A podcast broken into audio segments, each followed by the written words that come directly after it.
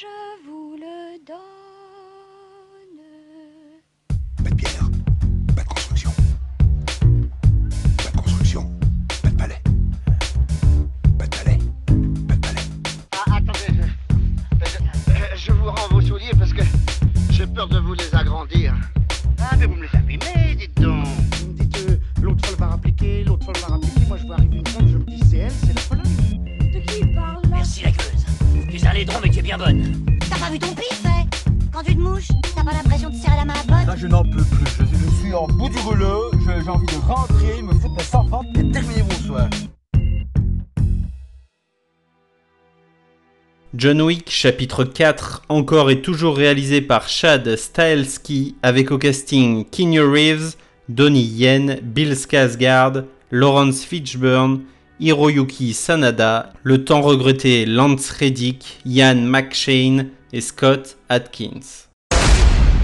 Tu es prêt, John? Oui. Amuse-toi bien là-bas.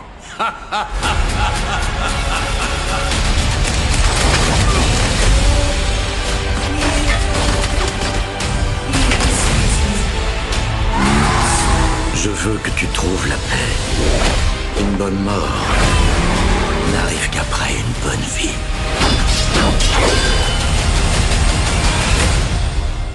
Nous avons renoncé à une bonne vie depuis bien longtemps, mon ami.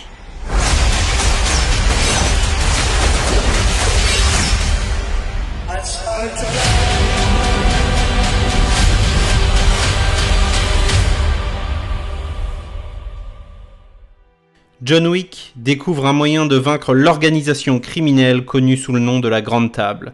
Mais avant de gagner sa liberté, il doit affronter un nouvel ennemi qui a tissé de puissantes alliances à travers le monde et qui transforme les vieux amis en ennemis. Complètement fan de la franchise qui a su dépoussiérer le cinéma d'action ces dernières années, Wick reprend du service dans le plus long film de la saga et on commence direct avec son point le plus négatif, ça traîne vraiment en longueur. Le film aurait largement gagné à être amputé de 45 minutes, voire une heure. Bon par contre, je vais pas vous mentir, pour moi le meilleur des quatre films est là.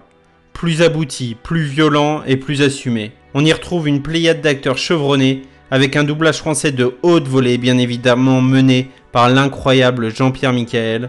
Mention particulière au personnage de Scott Atkins, un personnage incroyable dans son costume fuchsia. J'y viens également, gros gros coup de cœur pour les costumes de Bill Skarsgård, particulièrement pour son costume rouge absolument somptueux. Bref, le film est bourrin, assumé et toujours très esthétisé. Visuellement, c'est vraiment somptueux, notamment le Continental Osaka présenté dans cet opus. Mention spéciale à la scène de la boîte de nuit, violente et magnifiquement bien chorégraphiée, mais surtout admirablement bien photographiée. Si je devais cependant ne retenir qu'une seule scène, ce serait celle du manoir désaffecté. Vers la fin du film, une masterclass en plan séquence complètement innovant en termes de travelling. Une pure réussite. Évidemment, attachement particulier au film parce qu'en grosse partie, il se déroule en Europe et particulièrement à Paris. C'est toujours un kiff de voir ce genre de film évoluer en France. La musique également, dans la lignée du troisième opus, hypnotique et électronique à souhait,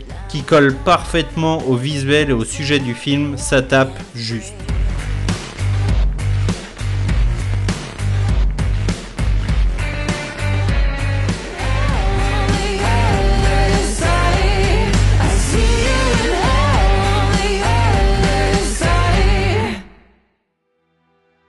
On a déjà hâte de voir la saga évoluer avec le spin-off Ballerina, film avec Anna de Armas en tête d'affiche, où on le sait maintenant, Keanu Reeves aura au minimum un caméo dans le film.